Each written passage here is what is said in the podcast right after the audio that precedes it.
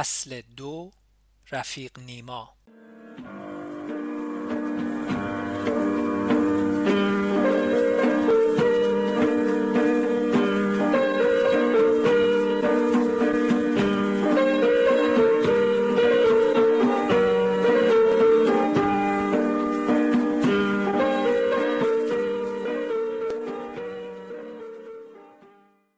پیش از طلوع آفتاب به اصفهان رسیدیم. رفیق بهمن مرا به خانه برد که با آن چشم بسته بودم. یعنی نباید نشانیش را یاد می گرفتم با ساکنان خانه هم چشم بسته بودم. یعنی نباید آنها را می دیدم و با آنها حرف می زدم. قرار بود چند روزی آنجا موقتا بمانم تا خانه تیمی تازه آماده شود و به آنجا منتقل گردم. تمام روز و شب اول خوابیدم و بیخوابی هایم را جبران کردم. تنها نگرانیم این بود که مدت طولانی به همان شکل در آن خانه بمانم. دلم می‌خواست تا هرچه زودتر به تیم خودم بروم و کار را شروع کنم. غروب روز سوم با رفیق بهمن سر قرار رفیق نیما رفتیم. خیابان کمال اسماعیل نزدیک کیوسک تلفن رفیق منتظر ما بود. در تاریکی نمی توانستم صورتش را خوب ببینم. قد بلندی داشت با شانه هایی پهن. نه چاق بود نه لاغر. سرش را به علامت سلام تکان داد و با بهمن مشغول صحبت شد. اما به او هم نگاه نمی کرد و چشم به زمین داشت. به نظرم خجالتی آمد. از ذهنم گذشت این رفیق می‌خواد تو خونه تیمی جدید نقش شوهر منو بازی کنه؟ بعد از پایان گفتگوی آن دو من و رفیق نیما با موتور او به طرف خانه ای راه افتادیم که قرار بود خانه تیمی مشترک ما باشد می‌دانستم که چریک ها از موتور به جهت قدرت مانوران در شهر استفاده می کنند اما تا آن زمان برایم پیش نیامده بود سوار یکی از آنها شوم. رفیق نیما گازی داد و موتور از جا کنده شد. از خیابانهای پهن به کوچه های تنگ رسیدیم. موتور با سرعت از سمتی به سمت دیگر میپیچید و با جلو آمدن هر آبری ترمز می‌کرد. کوچه ها تنگ بودند، جوی آبی هم از میان آنها میگذشت. اولین بار بود که در هر کوچه ای جوی پر آبی می‌دیدم. زنها و بچه ها با دیدن موتور به سرعت از سر راه ما کنار می رفتند و سوی به سوی دیگر جوی می پریدند. تمام حواسم به این بود که با یک دست چادرم را که باد می برد بگیرم و با دست دیگر نیما را تا از موتور پرتاب نشوم. در تعجب بودم که نیما چطور بر لبه این جوی ها میراند از مردم سبقت می‌گیرد و در ضمن با خونسردی و با لحجه مشهدی توضیحاتی هم به من می‌دهد مدونی تو اسفان بدون موتور هیچ جا نمیشه رفت. تو این شهر مردم خیلی بیشتر از جای دیگه موتور سوار مشن با موتور هم میشه رد گم کرد هم میشه کنترل کرد که تعقیبت می‌کنن یا نه. شیطنتی در لحن صدایش بود. شیطنت یک پسر بچه در مقابل دختر بچه ای که میترسد از موتور پرت شود. مثل اینکه حال مرا فهمیده بود. من که فکر می کردم این رفیق خجالتی است از شیطنت او گیج شده بودم.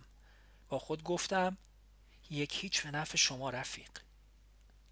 سرانجام در کوچه پهن جلوی خانه توقف کرد. کوچه تاریک بود و خلوت. تنها صدای آب جوی نسبتا پهنی که جلوی خانه روان بود به گوش می رسید رفیق کلید انداخت و در چوبی را باز کرد. خانه از کف کوچه بالاتر بود. کمکش کردم تا موتور را به راه رو ببرد.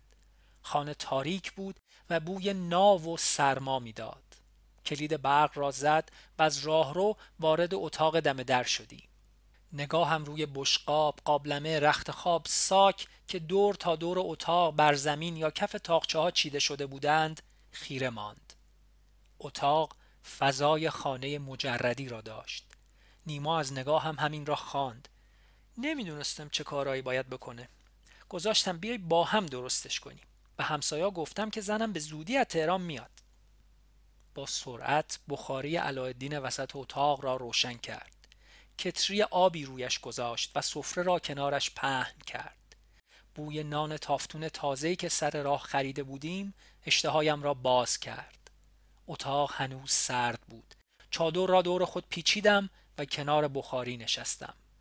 استکانهای کمرباری خوش فرم قوری و بشقاب با نقش گل سرخ و سفره نان با رنگ آبی روشن با سلیقه انتخاب شده بودند. وقتی نیما هم کنار بخاری سر سفره نشست توانستم صورتش را بهتر ببینم. پوست تیرش نشان می‌داد که از منطقه پر آفتاب میآید. صورتی درشت و بیسبیل داشت. موهای صافش بر پیشانی ریخته بود. هر لبخندی دندانهای سفید و مرتبش را نشان می‌داد. نمی‌دانم چرا اما حس می کردم که به جای لبانش این چشمهای اوست که میخندد. در حالی که چایی را دم می کرد با لحجه شیرینش گفت مندونی صابخونه یه پیرزن تنهاست. حتما باید دیدنش بریم. بهش گفتم مادر زنم مریض زنم پیش مادرش مونده تا حالش بهتر شه. گفتم تو اسفان کار گرفتم زودتر باید می اومدم هم خیلی فضولن. پیش اونا هم حتما باید بری. به خصوص این روبرویی که از پشت پرده پنجره در خونه رو میپاد همه رفت آمدا رو زیر نظر داره نیما تند و تند توضیح می‌داد. کوشش می‌کردم همه جزئیات را به خاطر بسپارم. در حالی که استکانم را از چای پر می‌کرد گفت خوشحالم که دیگه نواسی تک و تنها شام و نهار بخورم رفیق. باورم نمی‌شد که در روابط چریکی پسری از احساسش حرف بزند. می‌دانستم که در زندگی چریکی عواطف و احساسات به زبان نمی آمدند من هم از زبان مخفی شدنم سعی کرده بودم هر جایی که احساسم می‌خواست حرف بزند خاموشش کنم. در جواب نیما حرفی نزدم. حالتی جدی گرفتم یعنی من از این حرفها خوشم نمیاد. اما خوشم آمده بود. صبح روز بعد که بیدار شدم نیما بیدار بود. در روشنای صبح بهتر می توانستم دور بر خانه را ببینم. در بیرونی به راهروی تنگ باز می شد موتور نیما در همین راهرو پارک شده بود. سمت راست راهرو اول راه پله پشت بام بود و بعد دو اتاق تو در تو که ما شب قبل آنجا شام خورده و خوابیده بودیم. سمت چپ توالت و آشپزخانه کوچک بود. راهرو با پله‌ای به حیات می رسید طرف دیگر حیات هم دو اتاق تو در تو قرار داشت. حوز کوچکی وسط حیات بود اما خالی از آب. اثری از گل و گیاه در خانه نبود. همه دیوارها گچی و سفید مات بودند بجز دیوارهای آشپزخانه که از دوده سیاه شده بود. رفکی باریک در آشپزخانه بود و دو تاقچه که روی آنها پاکتی عدس، مقداری پیاز، سیب زمینی، نمک و چند عدد کبریت و شم دیده می شدند. معلوم بود که مدت هاست کسی دستی به سر و روی این خانه نکشیده است. هر جای خانه را نگاه می کردم به فکر وسایلی بودم که باید بخرم. چقدر زود به این خانه علاقمند شده بودم. پیش از صبحانه تصمیم گرفتم خودم برای خریدن نان بروم اما نیما مخالفت کرد. با لحن کمی خجالتی گفت رفیق اگه با این قیافه بری بیرون همه فکر می‌کنن خواهرم اومده نه زنم. تازه یادم افتاد که قیافم هنوز به همان دختری شباهت دارد که در خانه پوران بود. آنجا در نقش خواهر شانزده ساله پوران بودم و حالا باید قیافه زنی شوهردار را به خود می گرفتم. اولین کار برداشتن زیر ابرو بود. اما در اصفهان جایی را برای این کار نمی شناختم. پیش از اینکه همسایه ها مرا ببینند باید قیافم را تغییر می دادم.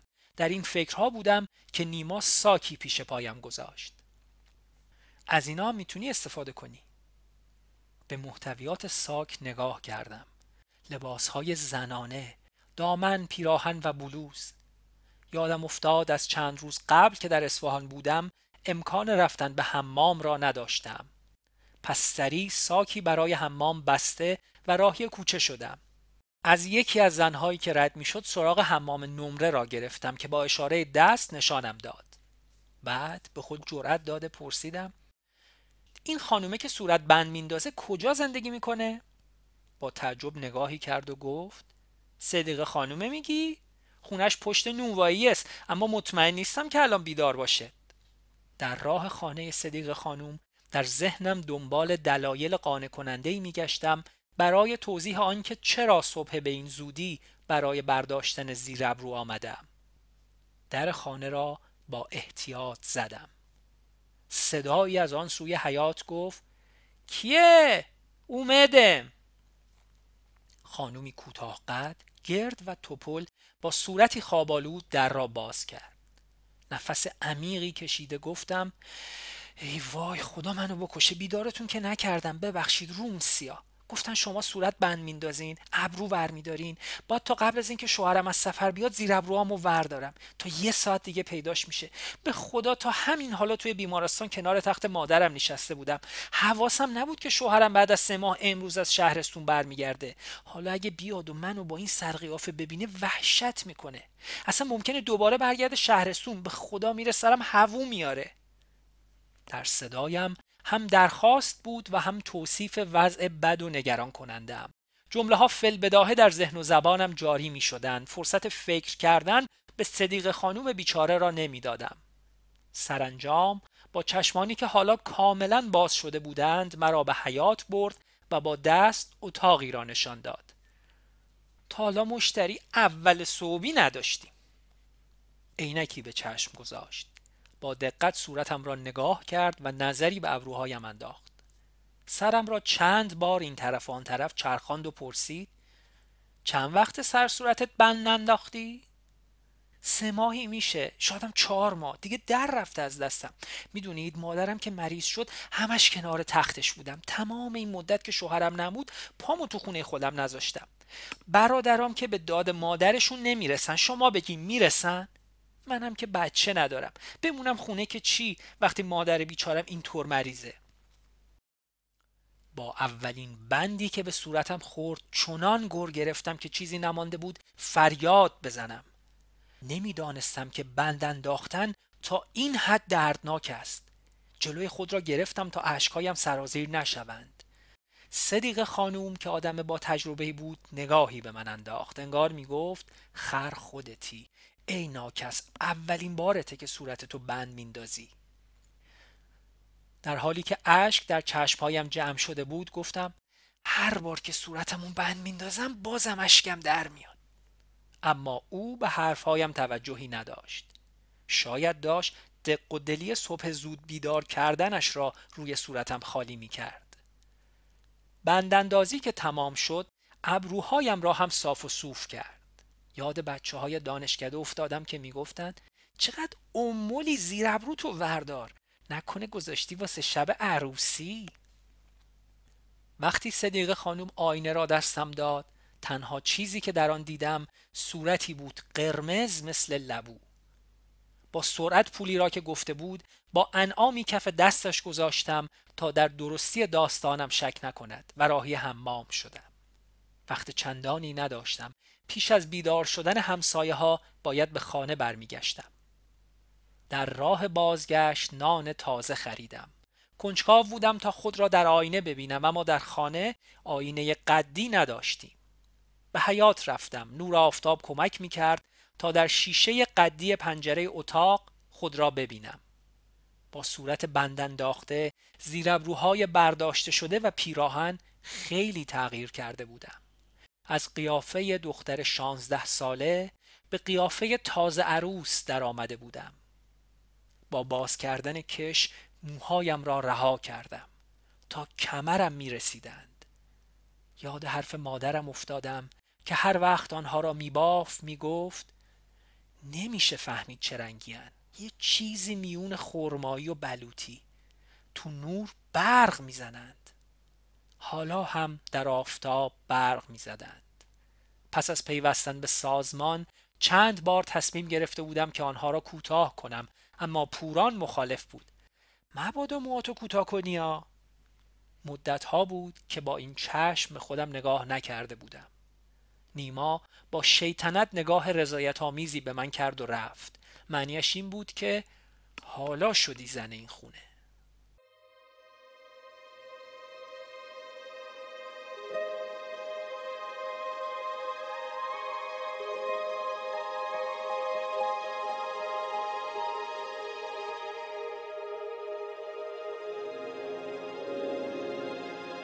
Bye.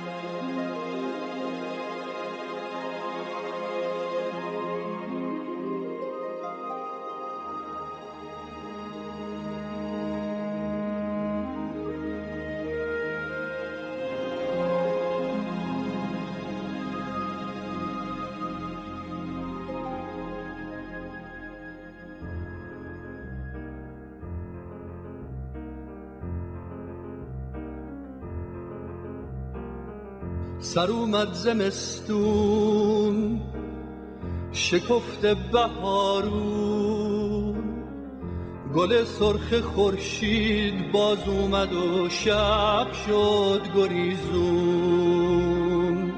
گل سرخ خورشید باز اومد و شب شد گریزون. کوها لاله زارن. لاله ها بیدارن. گل گل گل آفتابو میکارن